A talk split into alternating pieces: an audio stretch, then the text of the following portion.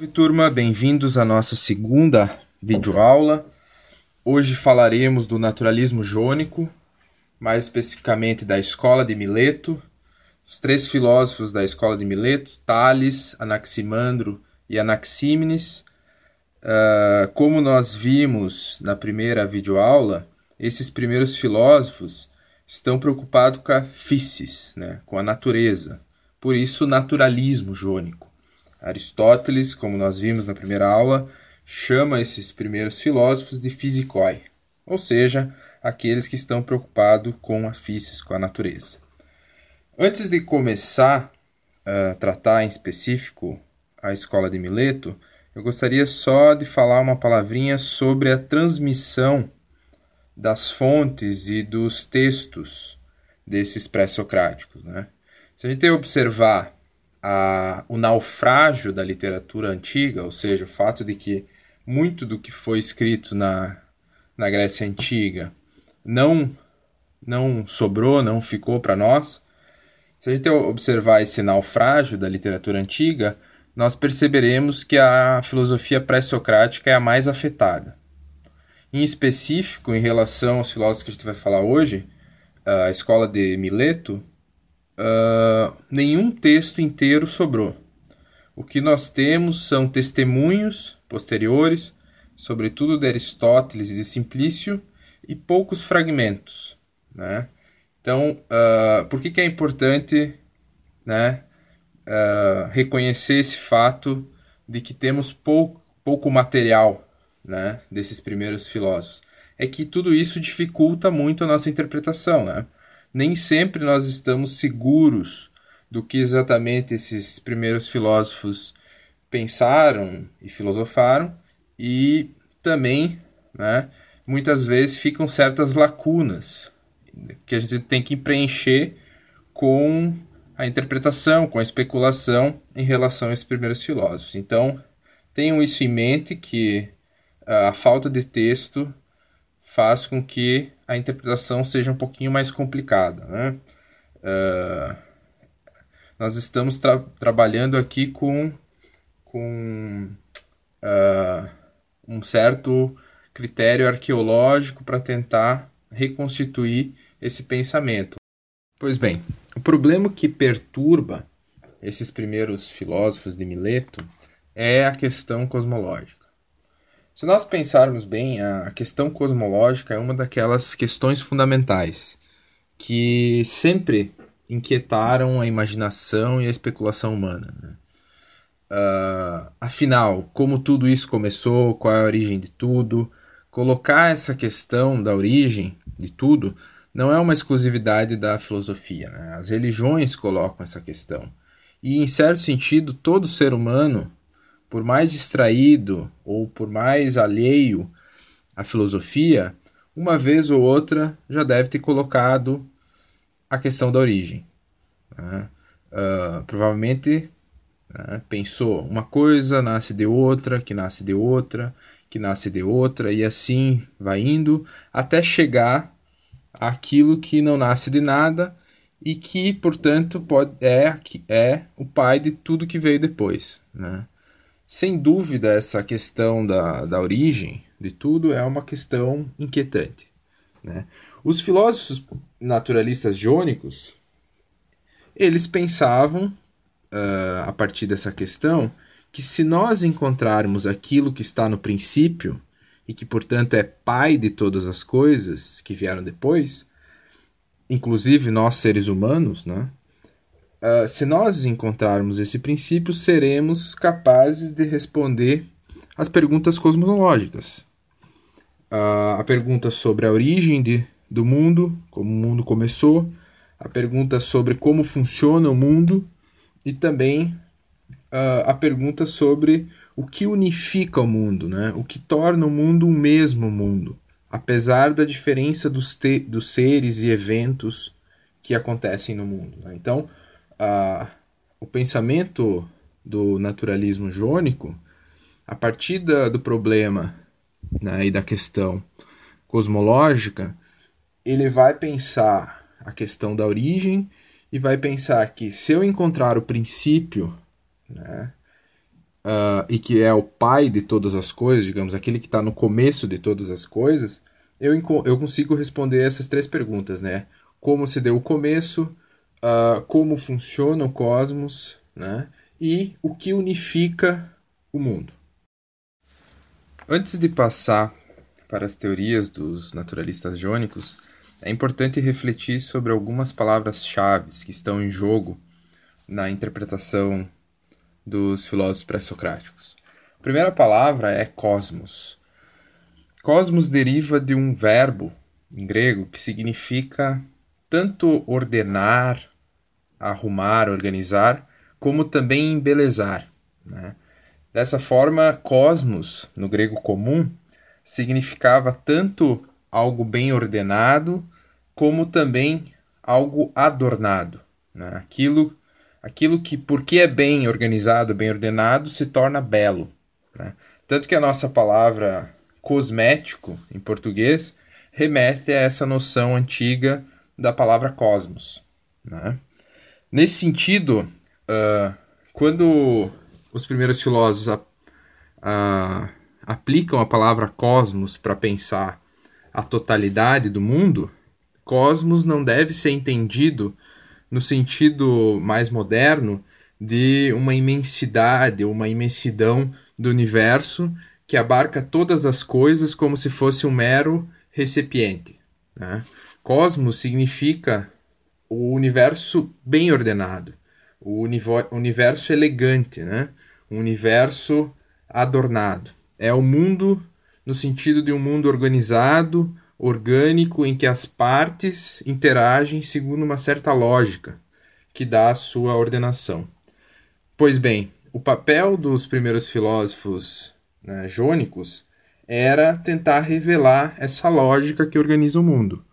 Tá? Ou melhor, o princípio né, que organiza o cosmos e explica a elegância, né, a beleza do cosmos. Junto com essa noção de cosmos, temos uma outra noção que é physis, que é tão importante quanto o cosmos para esses primeiros filósofos.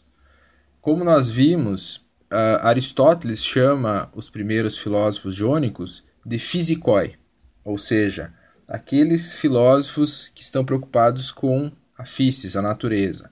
Também nós vimos que a, as obras em prosa desses primeiros filósofos uh, teriam o título de perifícios, ou seja, sobre a natureza. Então, obviamente, o termo natureza, o termo physis, é central para pensar esses primeiros filósofos. Uh, a palavra physis deriva de um verbo grego cujo significado é crescer.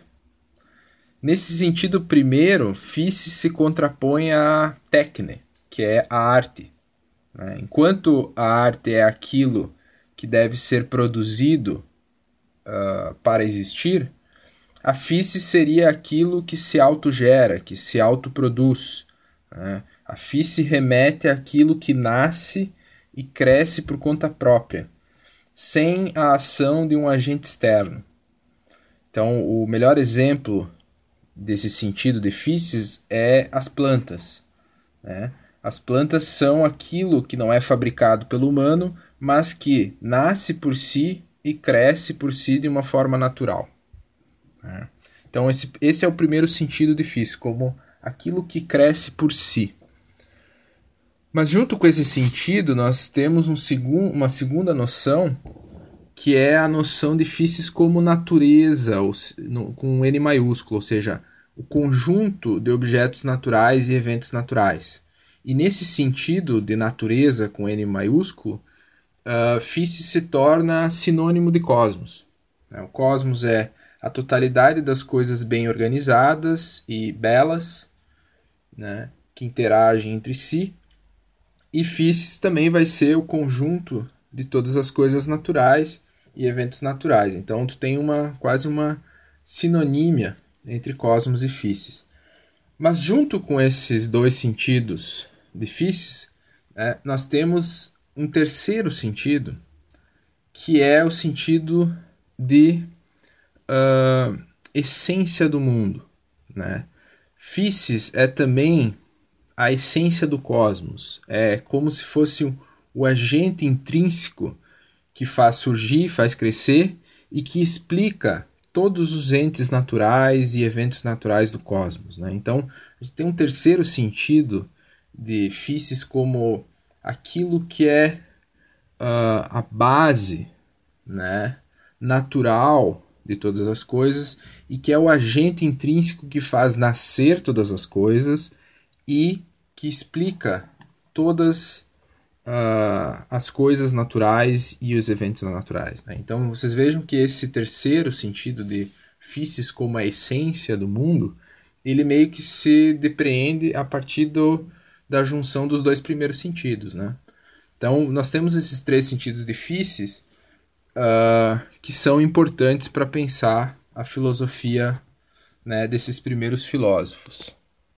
Sim, enquanto fisicoi, como diz Aristóteles, os primeiros naturalistas jônicos estariam preocupados né, em encontrar a essência né, que faz nascer e que explica o conjunto dos seres naturais e eventos naturais né, do mundo. Então, uh, estar preocupado com a natureza, nesse sentido, nesse terceiro sentido difícil, seria estar preocupado com a essência do mundo, né? tentar explicar a essência do mundo. E nesse sentido de essência do mundo, Fice se liga com um terceiro termo-chave para compreender os primeiros filósofos, que é arqué. Né? Uh, supostamente, o primeiro a utilizar o termo arqué teria sido Anaximandro. Né? E o termo arqué, que significa, que deriva de um verbo em grego que significa tanto começar, ou seja, iniciar, ter a sua origem, como também uh, um verbo que significa comandar, dirigir. Assim, uh, arqué é tanto deve ser pensado tanto como o começo ou a origem de algo, como também como regra ou norma, ou ainda um princípio diretor que organiza e ordena esse algo. Né? Então, no contexto dos primeiros filósofos, arqué é tanto aquilo que está na origem, no começo temporal, como também aquilo que comanda, aquilo que rege, aquilo que uh, manda e uh, organiza todo o processo natural. Então, nunca perder de vista essa ambiguidade de arqué, que é tanto a origem no sentido de começo, daquilo que está temporalmente no início, como também no sentido de aquilo que é o diretor, aquilo que dirige, aquilo que comanda todas as coisas ou todo o processo natural. Vejam bem, uh, essas três palavras, né, esses três conceitos centrais para os gregos, eles são centrais e ajudam a compreender melhor o espírito do naturalismo próprio desses primeiros filósofos. Né? Por exemplo, quando Tales diz que tudo é água, né, nós podemos interpretar esse, essa, essa frase de, de Tales, primeiro, Tales está preocupado em explicar a ordem e a elegância do cosmos. Né? Segundo, uh, ele identifica esse cosmos bem ordenado e elegante com a physis, ou seja, algo que cresce por si mesmo, algo que é natural e que uh, tem um impulso intrínseco que faz surgir todas as coisas, e que esse impulso intrínseco, no caso de Tales, seria uh, a água, né? a água enquanto um, uma essência do mundo. Né? E por fim, Tales reconhece na água a arqué. A arqué é o começo temporal seja, aquilo que está no começo de tudo, temporalmente, uh, como também, para Tales, a água é o princípio diretor que organiza e ordena todas as coisas, que dirige todas as coisas. Né? Por isso, no fundo, para Tales, todas as coisas são água, porque todas elas são transformações daquilo que está no começo, que era água, e que continua comandando, que é a umidade, ou uh, a liquidez, digamos assim. Né? Então vejam que é importante pensar essas três palavras, cosmos, physis e arqué, como um, uh, como um conjunto né, que está relacionado a, a essa, essas primeiras filosofias, essas primeiras doutrinas e teorias naturalistas dos filósofos de Mileto. Sobre isso há um estudioso escocês chamado John Burnett que diz que a questão que mais inquieta esses primeiros filósofos era a questão da transitoriedade das coisas. Ou seja, esses filósofos estão em busca da physis enquanto essência do mundo, ou o âmago da natureza, e também da arqué, porque eles estão em busca de algo que permaneça né, embaixo, apesar de toda a diversidade do mundo e das transformações dos seres. Eles querem encontrar aquela coisa, aquela única coisa que permanece, que não muda e que, de certa forma, né, comanda todas as transformações. Né? É, digamos assim, encontrar a base da qual todas as coisas nascem e voltam. Né?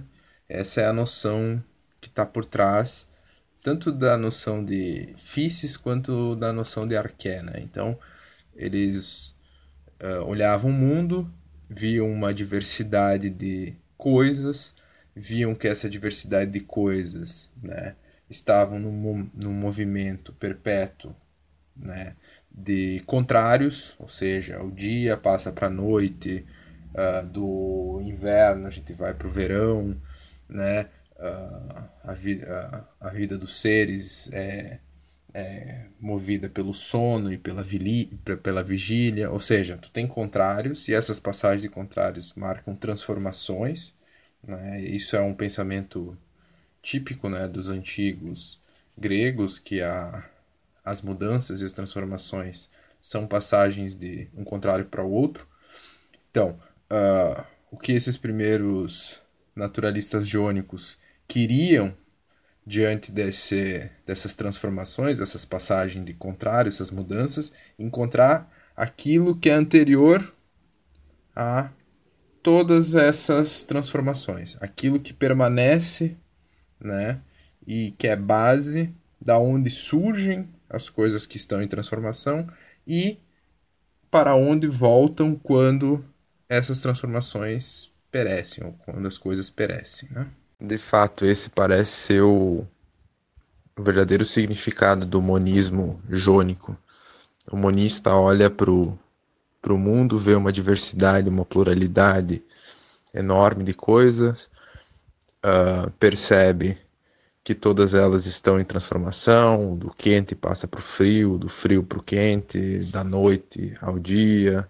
Né? Então tudo está num processo de mudança e o que, que ele, ele sente? Sente a necessidade de uma coisa que permaneça, uma coisa que uh, esteja em repouso né? e que seja fixa né? e que, em certo sentido, seja um, um consolo diante de toda essa transformação que é o mundo. Né? E o, monista jônico vai buscar essa coisa que permanece, que tem um certo quê de imortalidade, um certo quê de divino na própria natureza e no começo, na origem da natureza. Né? Vai encontrar na physis, enquanto uma essência, um âmago da natureza, aquilo que permanece, que não muda e da onde as coisas surgem e para onde elas voltam. Né? Então, é, esse parece ser, de fato, o verdadeiro significado do monismo jônico. Pois bem, uh, o primeiro filósofo naturalista jônico que nós vamos trabalhar é Tales de Mileto. Uh, em relação à vida e à obra desses primeiros filósofos, né, que no caso de Tales viveu há mais de 2.500 anos atrás, Uh, nada se pode dizer com certeza, com segurança, né? Tudo está meio que no campo do provável. Tudo, tudo é meio que atribuído a ele sem a gente ter fontes realmente seguras, né? Sobre como era a vida, ou, ou exatamente o que esses filósofos pensaram. Né? Uh, nós sabemos que, se apoiando na tradição, que Tales viveu entre o fim do século VII a.C. e o começo do século VI a.C. E que ele foi uma personalidade importante em Mileto, né, com influência política e muito bem considerado né, na sua cidade. Uh, pelos antigos, uh, Tales era, era uh, considerado um dos sete sábios. Né? E nós podemos ver que Tales é um, um dos melhores representantes, um dos melhores exemplos dessa figura do sábio arcaico. Né? A ele é atribuído um certo saber de inventor, como também de uh, conhecedor das questões do, dos astros, né? Então, tudo é, toda essa, essa ideia de alguém influente na política, alguém que é um grande inventor, engenheiro e ao mesmo tempo um conhecedor dos astros, marca essa figura do sábio arcaico, né? Alguém que é um, uh, um especialista e que do qual a gente espera né, um saber maior em relação aos problemas da cidade, em relação aos problemas de, de engenharia, construção, como também em relação a o saber dos astros. Uh, em relação, por exemplo, à, à capacidade uh, de engenharia de Tales, Heródoto conta que, que na guerra entre Creso e os persas, Tales teria desviado um rio, né, o que permitiu a passagem do exército de Creso. Então Tales teria essa teria construído um mecanismo pelo qual o rio era desviado. Então teria um saber prático, né, um saber de inventor uh, capaz de construir, capaz de elaborar uh, mecanismos técnicos né, para resolver problemas. Uh, mas, mas, sobretudo, os antigos exaltavam em Tales o saber astronômico. Né? Como um grande observador dos astros, Tales teria previsto um eclipse solar né? no ano de uh, 585 a.C. Agora, vocês podem imaginar que, para um grego da época, alguém prevê o futuro dos astros deve ter sido um grande acontecimento. Né? Uh, é, provavelmente para um grego da época, alguém conseguir ver o futuro dos astros seria, soaria mágico, soaria né, algo extraordinário. Mas para nós, o mais importante em relação a essa atribuição da previsão do eclipse uh, é que Thales, ao prever o futuro dos astros, ele está implicitamente reconhecendo na natureza uma certa regularidade. Né? Então, a natureza já não depende de um arbítrio dos deuses ou de surpresas do acaso. Né? A natureza tem certa regularidade própria. Né? E daí aqui a gente já pode ver uma recompreensão, uma reinterpretação da realidade. Agora a realidade é físis, é cosmos, né? que tem um curso natural que pode ser revelado pelo pensamento filosófico. Já não é aquela uh, natureza que é fruto e que uh, depende né, das tramas dos deuses, do arbítrio dos deuses, né, mas é uma natureza que por si mesma né, tem uma certa regular, regularidade, funciona por conta própria. Né? Então aqui a gente já vê a gente pode interpretar essa previsão do eclipse já como uma reformulação da concepção de cosmos por parte desses primeiros filósofos, né, que a gente já viu isso anteriormente. Ainda sobre essa figura né, do sábio arcaico que Tales representa, é interessante lembrar de uma anedota contada por Platão. É uma anedota imaginária, é uma ficção que Platão cria lá no Teteto, no qual Platão relata que certa vez Só, uh, Sócrates, não, Tales teria uh, teria caído num, num fosso né, porque observava os astros e não percebeu por onde caminhava. Né? E diz que no mesmo momento uma escrava trácia, que passava ali, uh, riu de Tales e teria dito que Tales, ao pretender conhecer os astros, ficar olhando para o céu, não conseguia nem enxergar o próprio caminho por onde andava, ou seja, meio que ironizando essa figura do filósofo que fica olhando para a lua, né, que fica olhando para o céu e que tem uma incapacidade de lidar com os problemas do dia a dia. Né? Então, essa é uma anedota que mostra já como Tales, para os antigos, figurava né, como esse sábio arcaico né, e que uh, se, se mistura com a própria imagem do filósofo na antiguidade. Né? Mas uh, há uma outra anedota que é interessante contar junto, que é a anedota contada pelo Aristóteles. Né? Provavelmente Aristóteles conhecia uh, essa anedota platônica e elaborou uma, uma outra né, para restabelecer a honra de Tales, né, que fora uh, sacrificada por Platão nessa brincadeira. Uh, uh, a anedota do, do Aristóteles é que certa vez Tales, né, prevendo uma abundante colheita de olivas, né, depois de uma grande seca, Tales teria antecipado, né, essa, essa colheita e comprou todas as prensas de oliva que conseguiu comprar. Né? E posteriormente conseguiu alugar essas prensas por um preço muito lucrativo. Né? Quando chegou a colheita, ele conseguiu alugar por um preço muito lucrativo. Né? Então, uh, basicamente o que o Aristóteles está tá dizendo é que, pelo conhecimento astronômico de Tales, Tales teria sido capaz de fazer muito lucro. Né? foi capaz de lucrar com esse, com esse conhecimento. Basicamente, a moral da história, diz Aristóteles, é que se o filósofo quer, ele pode enriquecer.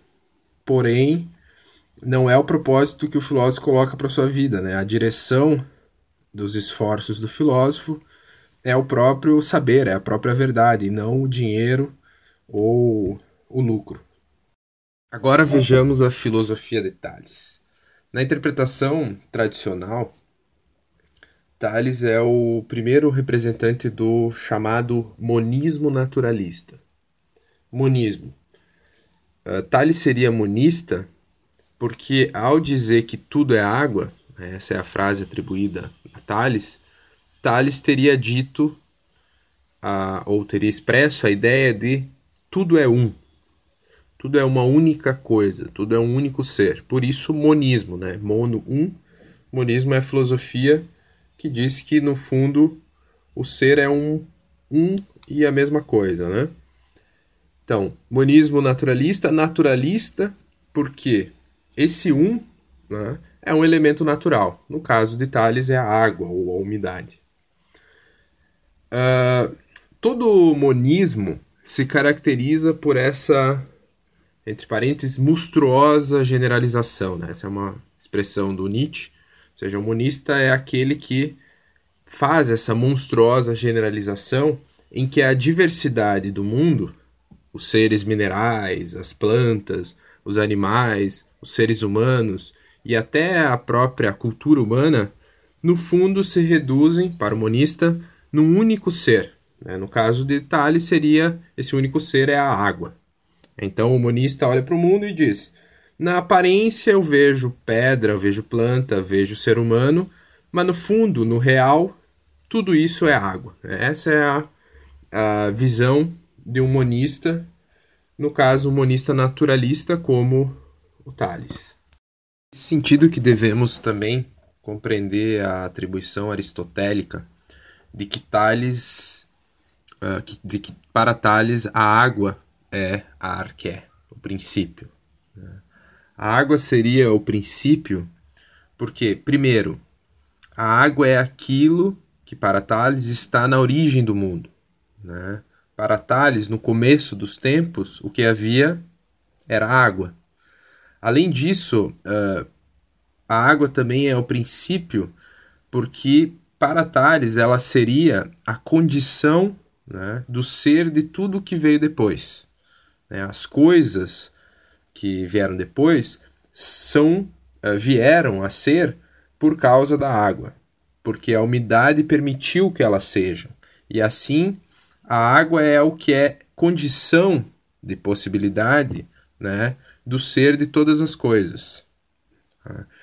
E além disso, na medida em que ela é condição de possibilidade do ser das outras coisas, ela também é aquilo que dá a conhecer todo o resto, né? Eu só conheço o que cada coisa é na concepção de Tales porque eu compreendo, né, que no fundo ela é água. Ou seja, a água é o que explica o ser das coisas de uma perspectiva do conhecimento humano. Né? Então, assim, para Tales, a água é princípio, no primeiro entendimento de aquilo que é primeiro no tempo, ela é princípio também no sentido ontológico, né, de condição, né, de possibilidade de tudo que veio depois, ela é a condição do ser de tudo que veio depois, e num terceiro sentido, ela é princípio epistemológico, ou seja, ela explica e dá a conhecer todo o resto, né? Se eu quero conhecer o mundo, se eu quero conhecer cada coisa, eu preciso primeiro entender, né, que no fundo isso é água. Né? Então eu só explico o ser das coisas apelando para o princípio no sentido no sentido de Tales, a água. Né? Então a água se configura né, esse elemento natural para Tales como o ser por excelência, né? aquilo que permanece no fundo, aquilo que é o real de todas as coisas. Né? Então, você vê aqui no monismo naturalista de Tales, em que a água se torna um ser por excelência. É um ser uh, mais ser do que as coisas que a gente percebe no mundo, que são aparências, né? são uh, transformações, são evanescências do do que é realmente que é a água. Uma pergunta interessante para um monista como Tales é por que ele escolheu a água como princípio e não outro elemento? Naturalmente, deve ter, ter sido por observar que a vida dos seres, das plantas, dos animais depende da água, né? Ou seja, a água é fonte de vida. O que seca morre. Né? A semente dos seres vivos sempre é úmida. Né? Então, uh, o Aristóteles fala isso lá no início da metafísica, de que provavelmente Tales escolheu a água porque a água é uma fonte dos seres vivos, né? é a fonte de vida para os seres vivos. Os seres vivos dependem da água para existir. Né? Eu gosto sempre de, quando eu dou essa aula para os meus alunos do ensino médio, eu gosto sempre de imaginar, né, supor, ironicamente, que Thales, né, certo dia, resolveu passar uns dias na, na casa de praia dele, né, e à beira-mar, e né, no primeiro dia em que ele está lá na casa dele, na, na beira-mar, ele acorda bem cedo, abre a janela e o que, que ele vê? Ele vê uma multiplicidade enorme de coisas, né? Imagine que ele vê à direita um cavalo bebendo água, que ele vê à esquerda duas pessoas discutindo e que no centro ele está olhando para o mar e vê um barco e o imenso mar no fundo. Né? Imagine essa cena. Né? Agora imagine que nesse momento em que Thales está olhando para o mar, ele lembra que ele esqueceu na casa dele de avisar o, o vizinho para que o vizinho regue as suas plantas, porque está fazendo muito calor e sem água as plantas vão morrer, né? Então, uh, nesse momento, digamos assim, Thales tem a eureka, né? Ou seja, ele descobre. Né? O que que Thales descobre? Thales descobre que a essência do mundo, né, que explica o ser de todas as coisas é a água, né? que é a água que é a essência da vida. Né? Vendo a imensidão do mar à sua frente, vendo a necessidade do cavalo de beber água, lembrando que as plantas vão morrer se não tiver água, provavelmente Tales deve ter chegado à conclusão: tudo é água, né? A água é o princípio. Então eu gosto de brincar, contar essa, essa, essa brincadeira, para a gente ver que o fato de Tales escolher a água não é sem motivo. Tem, tem um, um motivo aqui quase pré-científico de tentar reconhecer né, na água a fonte da vida, esse elemento natural que é imprescindível para os seres vivos, aquilo que é a essência de todas as coisas, né? aquilo que é o princípio e que explica a origem, que explica a condição de ser das coisas e que dá a conhecer né, a natureza de todas as coisas. Mas nem tudo é maravilha para um monista como Tales. Todo monista sempre enfrenta uma objeção, que é a seguinte: por que do um primordial se passa a multiplicidade do mundo? Em outras palavras, por que da água primordial para Tales uh, o mundo passa a ser o cavalo que bebe água, né? Por que, que do, da água primordial se passa para o barco, se passa para as pessoas discutindo, para as plantas né, que vão morrer? Uh, não seria mais simples que a água continuasse sendo água? Né? Que essa água primordial continuasse sendo água primordial? O problema do monismo naturalista, como o do Tales, é explicar o movimento. Né? Por que do um se passa ao múltiplo? Por que do um primordial, em repouso, se passa as transformações do mundo. Né? Então, isso é um, um problema, a passagem do um para o múltiplo, a passagem daquilo que está em repouso para o movimento, é um problema típico do monismo. Né? E o monismo naturalista de Tales vai ter que enfrentar esse problema, né? filosoficamente. Uh, bem, uh, nós não temos exatamente a resposta de Tales. Né? Como eu disse, faltam os textos, faltam as fontes mais completas, então gente, tudo é, é uma construção uh, do que poderia Tales ter pensado. Né?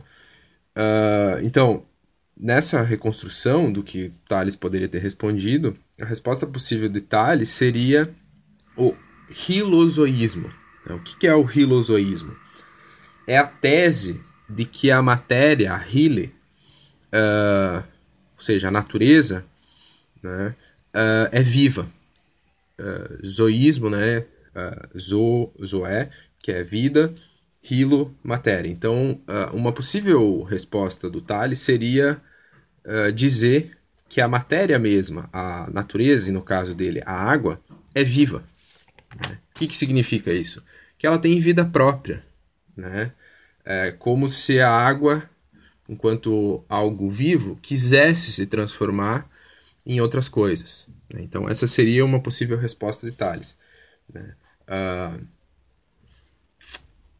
por que, que a gente pode né, atribuir o, possivelmente o rilozoísmo para Tales? Porque tem duas frases né, que indicam que Tales poderia estar pensando nisso. Né? Primeira é que quando ele diz que uh, tudo é cheio de deuses, né? essa é uma frase atribuída a Tales. E o que, que provavelmente ele está querendo dizer? Né? Tudo é cheio de deuses no sentido de que tudo é vivo, tudo tem um princípio de movimento operando, né? tem um princípio de movimento operando em todas as coisas. Né? Uh, além dessa frase, tem a frase tudo tem alma, né? que também é atribuída a Tales. Alma, uh, para os gregos, é aquilo que dá movimento aos seres vivos. Né? Então, uh, os animais têm alma, têm ânima, né? e o que faz com que os animais tenham um movimento por conta própria. Né? O meu gato, né? ele quando ele está com fome ou quando ele, ele quer brincar, ele se movimenta. Né? Então, ele tem alma, ele tem um princípio de movimento interno. Então, ao dizer que tudo tem alma, Tales, né, tá, tá dizendo que todas as coisas têm um movimento interno, têm um movimento próprio, né? E o Tales chega a dizer que as pedras têm alma, né? E ele usa o exemplo do ímã, que se move. Né? Então, uh, claro que, né, cientificamente, Hoje, ninguém em sã consciência vai dizer que as pedras têm alma, têm um movimento próprio.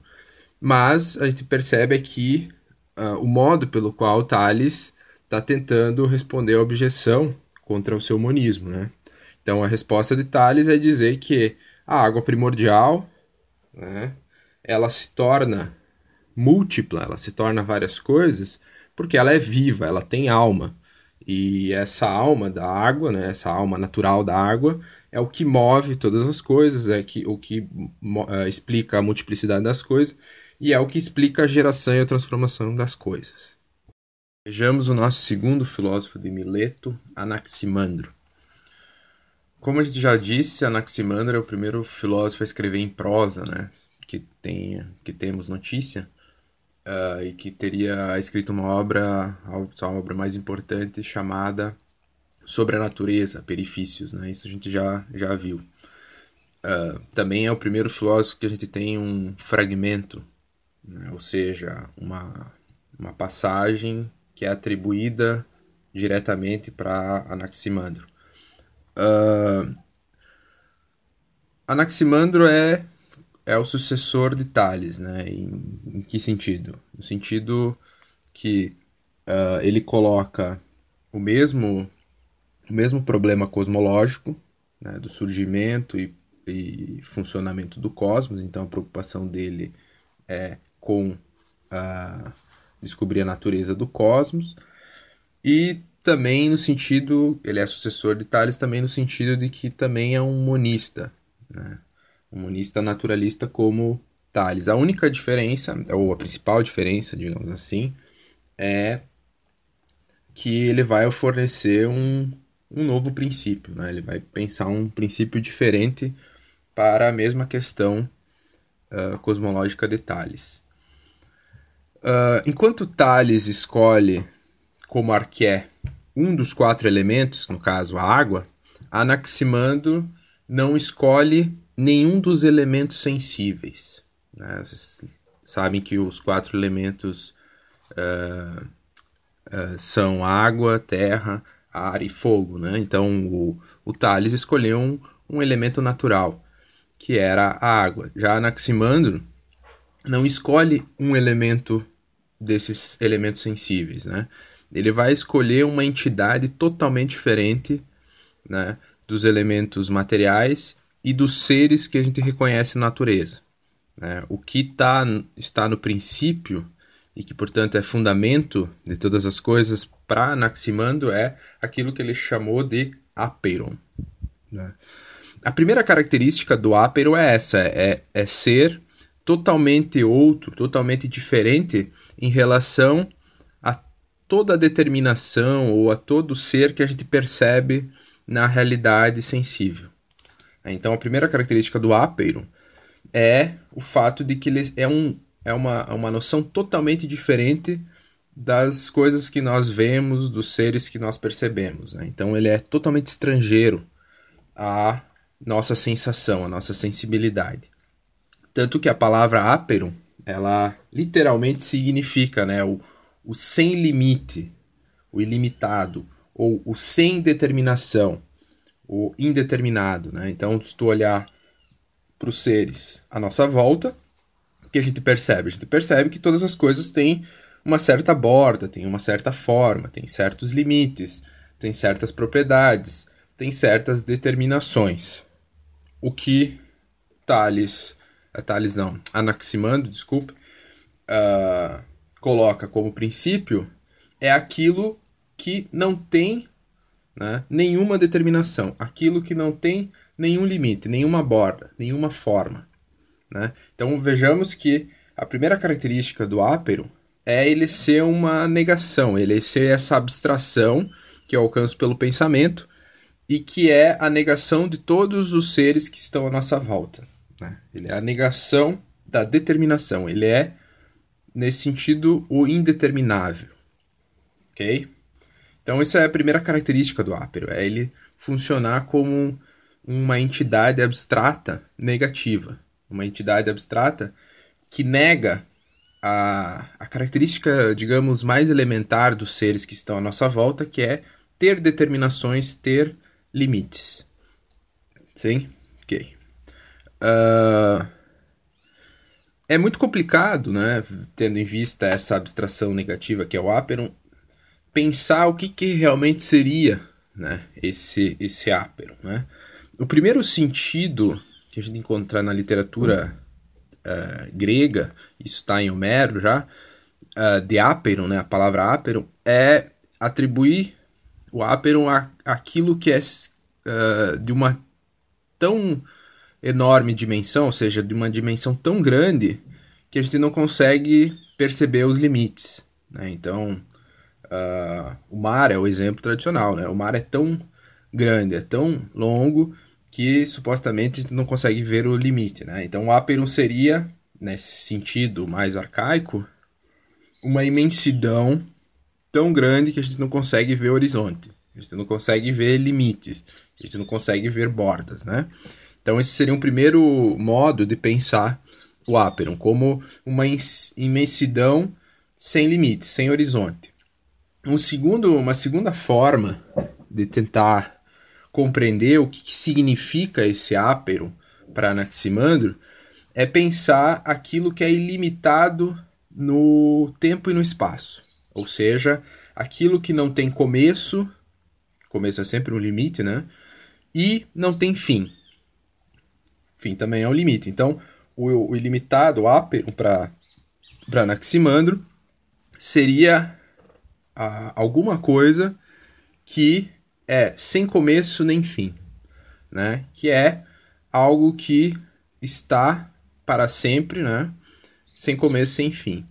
Ao mesmo tempo, também infinito no espaço, né? Algo que não tem uh, uma limitação espacial, né? A imensidão do espaço sem fim e sem comer, sem, sem fim, né? Uh...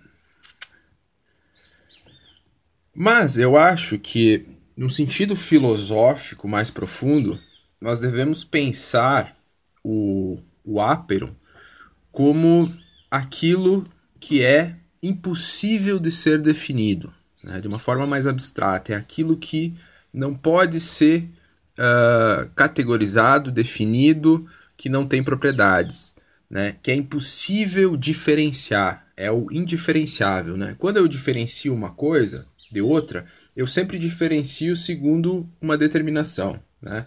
A, a caneta é azul, a outra é vermelha, ou seja, uma é uma coisa, a outra é outra.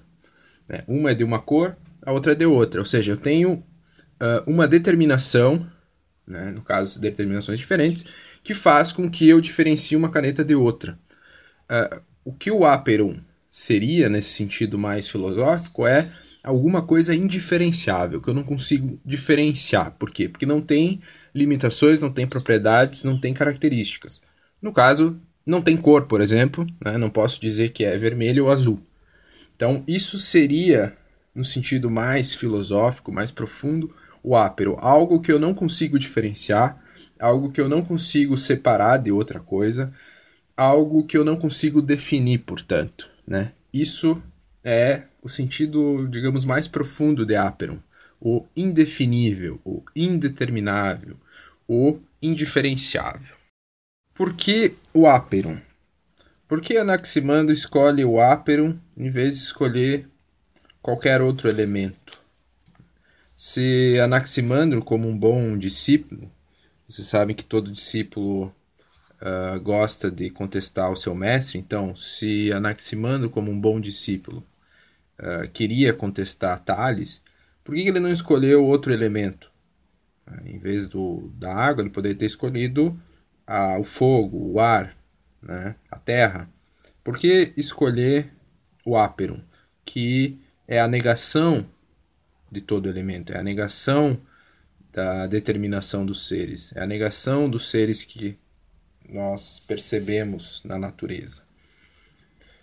Bem, para tentar pensar por que Anaximandro escolhe o Aperum, uh, primeiro nós teríamos uma, uma hipótese de explicação que seria ele escolhe o Aperum exatamente porque o Aperum é o todo totalmente diferente né, dos elementos. Ele é totalmente diferente do sensível.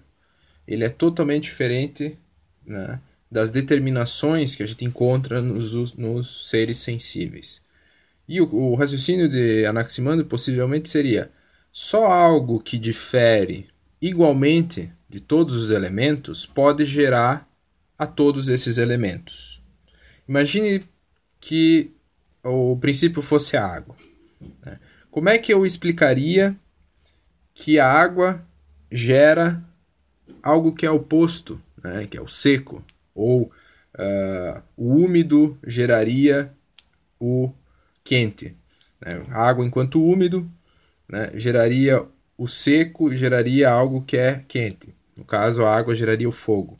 Ou seja, como é que eu passo de um elemento que tem certas características para um outro elemento né, que tem outras características que são opostas? Essa geração é meio estranha, é meio absurda, logicamente. Uh, pelo menos na lógica especulativa filosófica. Então, o, o raciocínio de Anaximander possivelmente seria só algo que não tem nenhuma limitação, que nenhum, nem tem nenhuma característica, nenhuma propriedade, pode gerar todos os seres que têm diferentes propriedades, que têm diferentes limitações. Né? Só uma entidade que não tem restrição, não tem propriedades que a restringem, pode ser capaz de gerar todas as coisas. Né? Ela tem a liberdade de gerar todas as coisas, porque nada a restringe. Então, esse possivelmente seria um primeiro argumento ou um possível argumento que justifica a escolha do Aperum como princípio. Uma, uma segunda possível resposta para essa questão seria conceber o Aperum como uma espécie de massa primordial massa caótica, onde todas as propriedades, né, todas as características já estão nela, ou seja, todos os, os seres e todas as características dos seres já estão nessa massa primordial, só que de modo mistura, misturado, de modo caótico, de modo disforme, né, de tal forma que eu não consigo separar, não consigo perceber essas características. Então, uh, nessa forma de pensar o Aperum, o Aperon não é, não seria, né, o indeterminado como se fosse uma folha vazia, folha, folha branco, né, uma folha, um vazio, né, então uh, que não tem coisa nenhuma, que não tem nenhuma característica, mas o Aperon seria uh, o indeterminado plenamente cheio né, e misturado, o indeterminado como uma certa desordem, é, eu gosto de pensar a imagem do Aperon como uma panela cheia de ingredientes que foram misturados e que viraram uma espécie de, de gororoba, né? ou seja, uma, uma, uma mistura caótica em que eu não consigo mais reconhecer os ingredientes. Né? Virou uma massa só.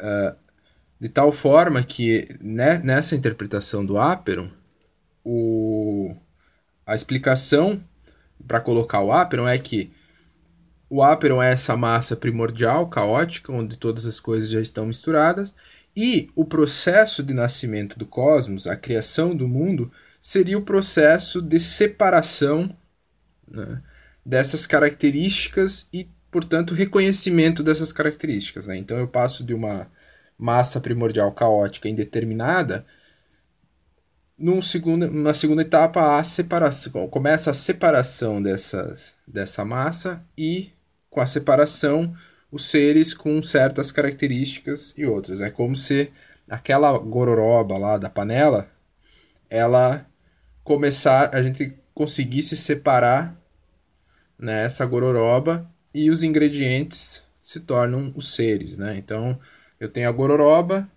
e depois eu consigo tirar o alho, eu consigo tirar a cebola, eu consigo tirar o tomate, né?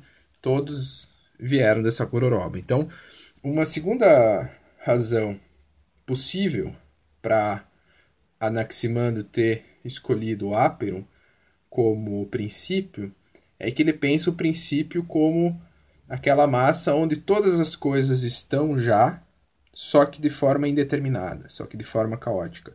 E que o processo de, de criação do mundo é o processo de separação dos seres, a separação das coisas. E, portanto, a observação da, da, das características próprias de cada um dos seres. Pois bem, um dos aspectos mais importantes da filosofia da Anaximandro é que nele encontramos um relato cosmogônico, ou seja, um relato do surgimento do cosmos. Enquanto que em Tales a gente não tem um testemunho de como especificamente Tales concebeu o surgimento do mundo a partir da água, com uh, Anaximandro a gente já tem esse testemunho, né? A gente já sabe melhor como ele concebia o surgimento do cosmos e como ele tentou dar conta do sistema, ou melhor, da ordem do mundo, segundo a sua filosofia. Inicialmente é central perceber que Anaximandro ele concebe a criação do mundo como um processo de separação, como nós já até comentamos anteriormente. Para ele, na origem, tudo estava misturado, né, nesse áperon da indiferenciação, e quando começam a se separar os elementos, é que se dá início o cosmos, se dá início a criação do mundo. Né? Então, a criação do mundo é essa separação dos elementos uh, a partir daquele áperon da indiferenciação. Importante observar, antes de falar, né, de, do, do, relatar exatamente como é que se dá esse processo para Anaximandro, é importante observar que essa ideia da criação do mundo como uma espécie de separação paulatina de contrários ou de elementos contrários não é uma ideia totalmente original de Anaximandro. Né? Nós encontramos esse modelo né, de pensar a origem como separação já em Exildo. Né? Para Exildo, se vocês lembrarem, uh, o primeiro deus de todos é Caos. Né? Caos é o deus do abismo sem fundo. Né? Uh, depois de Caos, segundo Exildo, teria surgido Gaia, né? que é a deusa símbolo da Terra, que é a base, é o chão de todas as coisas. Né? Então vejam que Caos e Gaia já se contrapõem. E depois de Gaia, né, há a separação da própria Gaia em dois, né, e nasce o, o símile oposto de Gaia, que é Urano, que é o céu, né, que simboliza o céu que cobre Gaia. Então tu tem o caos, que é o abismo sem fundo, depois tu tem Gaia, que é a deusa da terra, mas a deusa que dá o chão, o fundo, né, a base, e a terra, a terra Gaia, né, se divide, cria céu, Urano, né, que a cobre e que é o oposto, digamos assim, de Gaia, tanto que Gaia é, é feminino, Urano é masculino. Né? Então tu vê que Exildo tinha essa compreensão de que o surgimento do mundo, o processo de surgimento do mundo, a partir dos deuses que simbolizam esse surgimento, lembrando que Exildo é um poeta e enquanto tal ele está na tradição mítico-poética, não é filosofia exatamente, né? é mito ainda, mas a gente vê essa imagem né, da separação, a criação como separação de opostos. No caso, no caso de Exildo, que, que é um poeta mítico, esse, essa separação são de deuses, né? deuses que simbolizam forças opostas. Ok? Então, claramente aqui nós temos um relato cosmogônico e teogônico, né? na qual a separação dos deuses opostos fazem com que surja o cosmos e que organizam, começam a organizar o mundo. Né? Muitos estudiosos do mundo antigo, eles vão destacar que, é, que era comum na antiguidade pré-filosófica perceber o nascimento do mundo, o nascimento do cosmos, como uma espécie de separação entre os deuses, que simbolizavam, né, como a gente viu, forças opostas. E que esse modelo né, provavelmente ou poderia estar baseado numa experiência sensível né, que a gente pode observar né, no nascimento do, do dia, ou seja, na aurora. Então, segundo alguns estudiosos, isso teria uma gênese na experiência sensível do nascer do dia. Né? Então, e o que é o nascer do dia? Né? Imagine o nascer da aurora, o nascer do dia à beira-mar. Né? Pouco antes de, de nascer o dia, tudo está escuro, então a gente está numa indiferença, a gente não consegue ver a diferença entre o céu e a terra, entre, no caso, a água né, e o céu, as nuvens. Mas tão logo o sol vem, né, tão logo nasce o dia, a gente já começa a ver a linha do horizonte que divide céu e terra, que divide água e as nuvens. Né? Então, essa experiência do pôr do sol, né, do nascer do dia, ela é uma experiência na qual o nascimento está ligado à separação.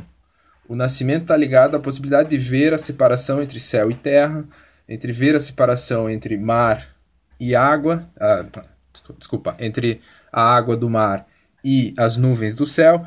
E essa imagem do nascimento como separação seria, digamos assim, um modelo né, uh, mítico-poético para pensar várias, vários relatos cosmogônicos né, pré-filosóficos. Então, o que, que a gente percebe? A gente percebe que, apesar de Anaximandro estar já no campo da filosofia, e, e, o que marca o campo da filosofia é a despersonalização da natureza, então o Anaximandro não está mais falando de deuses, ele está falando de um elemento natural abstrato, que é o áperon, ele está falando do, dos elementos, como nós veremos, naturais como calor e frio, né? O fogo que seca e a umidade que esfria. Então ele vai estar tá falando de elementos naturais e isso marca um pé para a filosofia, mas esse modelo da, do, da criação como separação é um modelo que está em diálogo ainda com, a, com o mito, né? Está tá em diálogo com a tradição mítico-poética. Assim, com o seu relato cosmogônico, podemos ver como Anaximandro tem ainda um pezinho no mito. Uh, como nós dissemos na primeira videoaula, a passagem do mito para o Logos não é uma passagem abrupta, mas paulatina. E o caso da, do Anaximandro é um caso uh, exemplar de como a filosofia, essa filosofia que está dando os seus primeiros passos, ela ainda está muito vinculada ao mito, ainda está em diálogo com o mito. Mas então vamos para o relato de Anaximandro, né? Uh, do relato cosmogônico. Ele começa dizendo, né, como a gente já viu, que no começo há o áperon, essa indiferenciação, e desse áperon se gera uma espécie de semente, é, Gonimon. Né? É, Gonimon pode ser pensado tanto como semente como também como uh, ovo cósmico, né? uma espécie de símbolo da, da fecundidade, a semente ou o ovo cósmico. E quando esse ovo cósmico ou semente se separa, ela, ela, ele cria dois contrários, que é o calor e o frio, né? ou o fogo e o úmido. E é dessa oposição entre esses dois elementos que se cria uma tensão de tal, de tal magnitude que, que essa tensão explode, segundo Anaximandro. E com essa explosão, o que acontece é que o calor, o fogo, ele vai para a periferia do universo e o frio e a umidade se concentram no centro. Né? Então, se vocês olharem na imagem, vocês vão ver que bem na periferia do universo, tu tem uma região de fogo, né? E, e no centro, onde vai se formar a Terra, supostamente teria se concentrado toda a umidade, todo, todo o frio, né? Uh, no centro. A, além disso, essa explosão que dá pela tensão dos dois elementos faz com que surjam anéis de fogo em, que circundam o centro. Né? Então, uh, são anéis de fogo proporcionais né? que vão uh, circundar todo o centro úmido. É, e vejam como uh, na imagem esse centro é pensado como uma forma cilíndrica, como se fosse uma espécie de toco. Né? Uh, e num terceiro momento, diz o Anaximandro, esse calor que está na periferia né, e que vem desses anéis de fogo começa a secar o centro úmido e assim surge a terra, que surge do, do dessa umidade ressecada. Então, quando a umidade resseca, ela se torna terra. Uh, também desse processo se forma o ar, que é, que é uh, como se fosse um, um efeito estufa. Né? Ele compõe o que seria o céu sobre a Terra.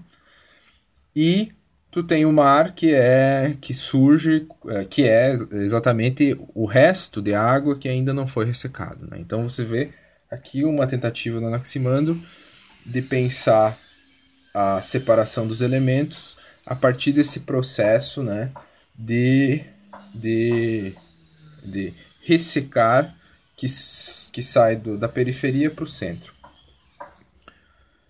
Uh, Anaximandro explica que ainda explica que nós não conseguimos ver esses supostos anéis de fogo que circundam a Terra porque há uma névoa né, que, o, que impede, que obscurece, mas que nessa névoa há pequenos orifícios, pequenos buracos, né, que deixa, uh, com, faça com que a gente consiga espiar esses anéis. E o que, que é essa, esses, esses orifícios? São os astros, né? Então a gente consegue ver os astros porque nessa névoa que circunda a Terra, que é o vapor, o ar que circunda a Terra, que impede a gente de ver os anéis, há pequenos furos. E por esses furos a gente consegue ver um pouco do, do fogo. E esse, isso que a gente vê é, são os astros. Né? Então, tu tem o anel de fogo ali na imagem, que é do Sol. Então, o Sol é, na verdade, o buraco pelo qual você consegue ver o anel de fogo daquela aquele anel de fogo, né? A mesma coisa a Lua, né? E por isso que a Lua ela vai, uh, vai mudar de formato à medida em que a névoa vai abrindo ou fechando o próprio edifício. Né? Então, você vê aqui uma tentativa de explicar uh, os astros que é totalmente engenhosa, totalmente especulativa, né? que não é, não é baseada simplesmente numa observação, mas é uma tentativa de explicar especulativamente a observação. Ainda mais interessante é a concepção totalmente simétrica do cosmos. É, o Anaximandro ele pensa esses anéis de fogo de uma forma totalmente equilibrada. Né? Os anéis do fogo têm uma proporção matemática. A distância entre eles é, é proporcional. Né? Então, por exemplo, a gente vê o primeiro anel de fogo, que é o das estrelas, ele é proporcional na imagem ao anel de fogo da, da Lua, né? que é proporcional, por sua vez, ao anel de fogo que representa o Sol. Então a gente vê com, que com Anaximandro nós temos uma, uma noção, um sistema cosmológico equilibrado e simétrico. O universo é de uma elegância matemática. Né? Ele é proporcional. E essa ideia de um universo simétrico se expressa ainda no famoso fragmento de Anaximandro, né? Uh, como nós dissemos, se trata do primeiro fragmento da história da filosofia. É o primeiro relato direto que nós temos de um filósofo. E diz o seguinte, diz, diz Anaximandro, onde as coisas têm a sua origem, é lá também que devem perecer por necessidade, pois devem pagar mutualmente castigo e retribuição por suas injustiças, de acordo com o decreto do tempo. Assim que ele, Anaximandro, se exprime em termos assaz poéticos. Né? Então, essa é uma citação, um testemunho que a gente tem de Simplício, que provavelmente foi o último a ter as obras de Anaximandro em mão e que uh, afirma que Anaximandro disse isso e ainda acrescenta, de termos assaz poético, né? com um tom poético. Mas o que, que significa essa, essa, esse fragmento? Né? Vejam que a ideia de simetria aqui é pensada a partir de uma, uma certa justiça cósmica. Né? Primeiro, as coisas nascem, né? então elas surgem do áperon, mas para posteriormente elas morrerem e voltarem ao áperon. Então elas surgem, isso é o nascimento, e voltam para esse ilimitado, esse indeterminado, né, que é o áperon. E, e, isso acontece segundo a necessidade que manda. Né? Então uh, tem uma necessidade que as coisas nasçam e que elas morram, que elas surjam do áperon e que elas voltem para o ápero. Uh, vejam que Anaximandro ele concebe esse processo de geração e de morte como uma forma de justiça cósmica. Né? Uh, e a melhor forma de pensar essa justiça cósmica, eu penso que é observar o ciclo das estações. Né? Então vejam como é que acontece o ciclo das estações. Né? Surge, por exemplo, o inverno, que a gente está vivendo agora. Né? surge o inverno, mas para que o, o inverno surja, né, uh, é preciso que ele mate o outono, que por sua vez matou o verão, que matou a primavera. Né. Uh, o inverno ele foi injusto com o outono e por isso né, o inverno ele merece morrer e a primavera vai o matar. Né? Então vocês veem que aqui há um ciclo de injustiça. Só que esse ciclo de injustiça é, é, proporcional ao ciclo de castigos. Né? Há um ciclo simétrico de injustiças cometidas e punições que são dadas para essas injustiças. Né? Então vocês veem aqui que há uma concepção de ordem circular do tempo, da natureza, e que é pensada a partir do, do, do uh, da injustiça e do castigo. Né? Então, uma estação castiga a outra porque cada uma delas foi injusta com a anterior. Então vocês têm aqui uma visão uh, totalmente simétrica e totalmente pautada por uma metáfora, né, que é a, a metáfora da, da, da injustiça e do castigo. O mais interessante é perceber como, para Anaximandro, a natureza, Físis, ela adquire uma certa cadência. Né? Então, ela é caracterizada por uma regularidade circular. Né? São ciclos de oposição em que os elementos e os eventos eles se maltratam e recebem castigos proporcionais. Né? Então, essa ideia de um, de um tempo circular que é dado por certas oposições em que uma hora um ganha, mas logo depois para perder. Então a gente percebe, por exemplo, o fenômeno da noite. A noite dá lugar ao dia, mas passa o dia, ele dá lugar novamente à noite, né? A mesma coisa o quente e o frio, né? Tu tem o calor, mas o calor uh, acaba dando lugar para o frio, que por sua vez vai acabar dando lugar novamente para o quente. Uh, o sono e a vigília é a mesma coisa, né? Tem o sono, que dá lugar à vigília, ao, ao, ao despertar-se, que por sua vez vai voltar para o sono. Ou também o processo humano do velho que acaba dando lugar para o jovem, que é a criança, né, que vai ficar velha e vai dar lugar para outra criança. Ou seja, é, tu vê que a natureza tem uma certa regularidade e essa regularidade é dada a partir de ciclos. Né? E esses ciclos são oposições, em que um uma hora se sobressai, mas para posteriormente perecer em lugar de outro. E esse outro é um oposto sempre. Então essa é uma imagem uh, que Anaximandro tem de uma certa simetria na natureza, uma simetria que é dada por oposições e uma simetria que é pensada como um ciclo de de injustiças cometidas e punições para essas injustiças. Né? Então a gente tem aqui uma noção de natureza que tem uma certa cadência, uma cadência cíclica. Para finalizar Anaximandro, uh, é importante analisar um, último, última questão, que é a resposta que o Anaximandro elabora de forma especulativa e, e totalmente a priori, né, sem uh, usar a observação, mas simplesmente com o esforço lógico do pensamento, que é a resposta que ele dá para um problema que estava em voga na época, e que é o problema de por que, que afinal a Terra não cai.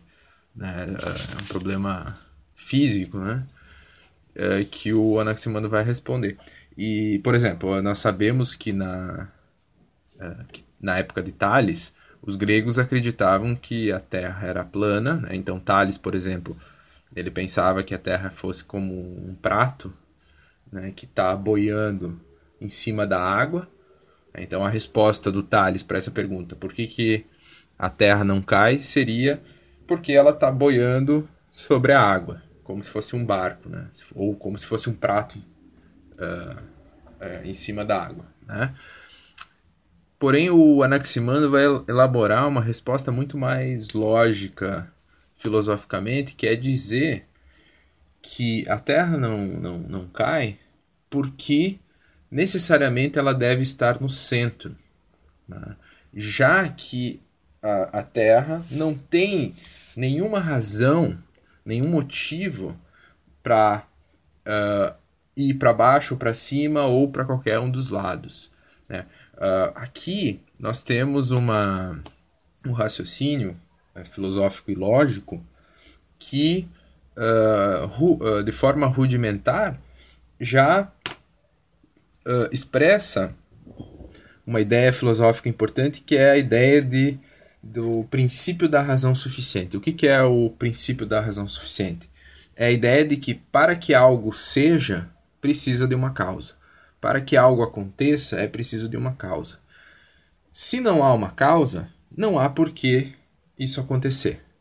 Né? Então, é mais ou menos isso que o Anaximandro está tá dizendo ao defender, ao supor que a Terra deve estar no centro. Ela deve estar no centro do universo porque ela não tem razão nenhuma para ir para um lado, para o outro, para cima para baixo. Então, logo, ela fica no centro. Né? Então, ela fica em repouso no centro simplesmente porque ela não tem razão nenhuma para ir para qualquer um dos lados. Né? Então, aqui você teria um raciocínio uh, especulativo filosófico de que vai que está trabalhando já de forma rudimentar, é claro, com um raciocínio tipicamente da filosofia, que é o princípio da razão suficiente. Bem, vejamos o último dos naturalistas jônicos, ou esses monistas naturalistas né, da, de Mileto.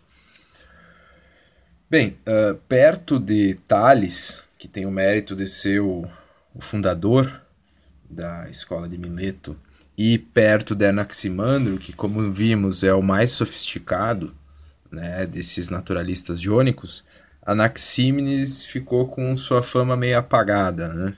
Uh, uh, diante da escolha da Arqué, né, do princípio, ele parece ter dado um passo atrás em relação ao que tinha alcançado Anaximandro, né? Porque ele vai escolher o ar como arqué, né? Ele volta a, a pensar arqué em termos sensíveis. Contudo, eu acho interessante nós observarmos com atenção uh, por que, que Anaxímenes escolhe a, o ar, né? porque eu acho que ele tem um ponto interessante que não, não foi bem desenvolvido nem por Tales nem por Anaximandro. Pois bem, por que, que Anaxímenes escolhe o ar como princípio, como arqué? Uh, quais as características que tornam o ar um bom candidato para ser o princípio do cosmos? Primeiro, uh, apesar de ser um elemento né, e, portanto, ser perceptível, dentre os elementos básicos, o ar é o menos perceptível. Né? Ele, é, ele é, em certo sentido, invisível. Né? Ele tem um caráter mais indeterminado do que os outros elementos.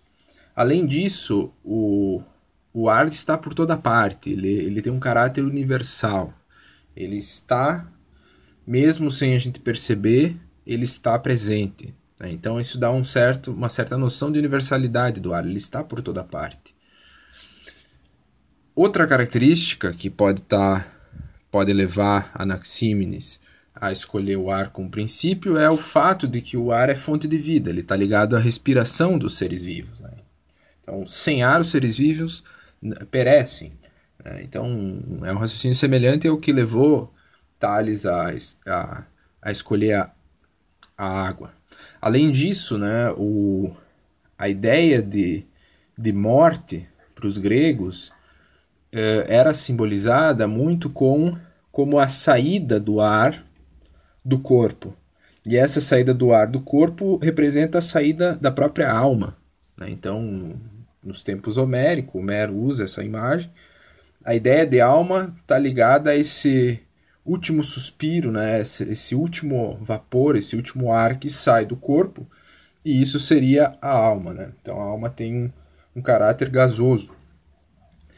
Então tudo isso está relacionado com essa ideia do, da, da fonte da vida e que liga com a ideia de alma. Ar e alma estão ligados, como a gente vai ver na, no fragmento do Anaxímenes. Uh, porém, a, a característica mais importante, e que aqui há uma novidade em relação aos outros filósofos naturalistas jônicos, é o fato de Anaxímenes perceber no ar uma certa força plástica, ou seja, uma capacidade de transformação que explica os outros seres. Porque o Anaxímenes vai dizer que as coisas se formam, os outros elementos e os outros seres se formam por dois processos, que são processos que ele consegue explicar a partir do ar, a partir do gasoso, que é o processo de rarefação, ou seja, dissolução do ar, que na visão do, do Anaxímenes, com a rarefação, a dissolução do ar, o que se gera é o fogo, e o outro processo é o processo de condensação, ou seja, de concentração do ar. E a partir do processo de concentração, vai se gerar primeiro o vento. Quando há mais concentração, o que se gera é água. Com maior pressão e maior concentração, gera terra. E com uma total condensação, uma total compressão do ar, o que se gera é pedra, ou seja, os minerais. Então, o que o Anaxímenes consegue explicar é de forma mais científica ou de forma mais específica como essa substância que é o ar, como esse elemento natural que é o ar consegue por um processo que a gente pode observar, né? é um processo mais científico, uh, gerar as outras coisas. Né? Então, apesar de uh, cientificamente hoje está errado essa, essa, essa visão de Anaxímenes, uh, vemos aqui uma tentativa de ser mais científico na escolha de um princípio. Né? Por quê? Porque eu vou escolher um princípio uh, que tem processos que eu consigo, eu consigo observar. Então, frente aos outros filósofos, frente a Tales, frente a Anaximandro, o Anaxímenes, que é esse último filósofo de Mileto, consegue ter um, uma explicação um pouco mais científica, né? um pouco mais observável e, e essa, essa talvez, digamos, seja, seja o trunfo do Anaxímenes perto dos outros filósofos. E para finalizar essa discussão sobre Anaxímenes, uh, temos aqui uma, uma, um fragmento no qual Anaxímenes teria dito exatamente como a nossa alma, que é ar, lembrando, né, essa ligação entre o ar e a alma, que é a fonte da vida. Então, exatamente como a nossa alma, que é ar, se sustenta e se governa, assim também o sopro e o ar abarca o cosmo inteiro. Né? Aqui nessa frase, que é que como eu falei são frases uh, enigmáticas desses primeiros filósofos, o que provavelmente o Anaxímenes está querendo dizer é ele faz uma analogia entre a, a alma, que é ar em nós, né, que move o nosso corpo, com esse ar cósmico, esse ar princípio, né, que é, em certo sentido, o sopro de vida do cosmos. Né? Então é, é quase é uma, é uma analogia entre o micro, que é o ser vivo, o ser humano, por exemplo, com o macro, que é o cosmos. Né? E o micro espelha o macro. Né? De tal forma que a imagem de cosmos aqui de Anaxímenes é como se fosse um ser vivo que respira, né? E esse ar, esse princípio que é o ar, ele perpassa todo o cosmos e que dá a própria vitalidade do cosmos, né? Então aqui de novo a gente retoma uma ideia que já tá, a gente já viu com o Tales, que é o hilozoísmo, né? Que é a ideia de que esse cosmos, essa natureza, essa physis, ela é viva, né? Ela daí com Anaxímenes, ela respira. E esse respiro é, né, uh, um pulsar da vida cósmica. Pois bem, chegando ao, ao fim da nossa segunda videoaula, em que nós tratamos o naturalismo jônico, né, os filósofos de Mileto, uh, devemos só relembrar algumas ideias que são importantes e que devem ter, ser bem assimiladas dessa videoaula, que é, primeiro, uh, esses primeiros monistas naturalistas, eles estão preocupados com uh, a cosmologia, em explicar a ordem do cosmos, em explicar a física, são fisicói, uh, tentar encontrar, portanto, a arqué uh, como esse princípio, origem, mas também princípio como diretor de todo o cosmos, né? Então eles estão preocupados e eles veem esse princípio como um princípio único e por isso monismo. Né? E esse princípio único também como um princípio natural, por isso um monismo naturalista. O mais importante dessa, dessas primeiras filosofias é, primeiro, que eles apresentam uma explicação imanente, né? eles não vão apelar para para o transcendente, para os deuses, né? Para a intriga dos deuses ou para o arbítrio dos deuses para explicar a natureza. Eles querem explicar a natureza por ela própria, então eles querem apresentar uma explicação intrínseca da natureza. Uh, além disso, a gente viu que para tentar responder o problema da passagem do um para o múltiplo, uh, esses primeiros naturalistas jônicos provavelmente teriam respondido, pelos fragmentos que a gente consegue perceber, que essa passagem se dá pelo fato de que a matéria é viva, que a natureza tem uma, uma vitalidade própria e por isso um rilozoísmo. Né? Além disso, a gente começa a observar que essas explicações cosmológicas dos primeiros filósofos tem uma tentativa de serem sistemáticas, né? Então, lembrando de Anaximandro, que apresenta uma imagem do universo equilibrado, universo simétrico, com ciclos né, também simétricos, ou seja, uma visão cósmica sistemática, né, na qual uma parte está interagindo com outra de forma proporcional. Né, então, um universo elegante, né, com uma elegância, como a gente viu no caso do Anaximandro, uma elegância matemática, proporcional. Né? Então, pensar a totalidade como um sistema, pensar a totalidade como uma organização bem ordenada. Além disso, e para finalizar, uma característica, e é a principal característica dessas, dessas cosmologias uh, pré-socráticas, dos filósofos de Mileto, é o fato de que elas são explicações econômicas.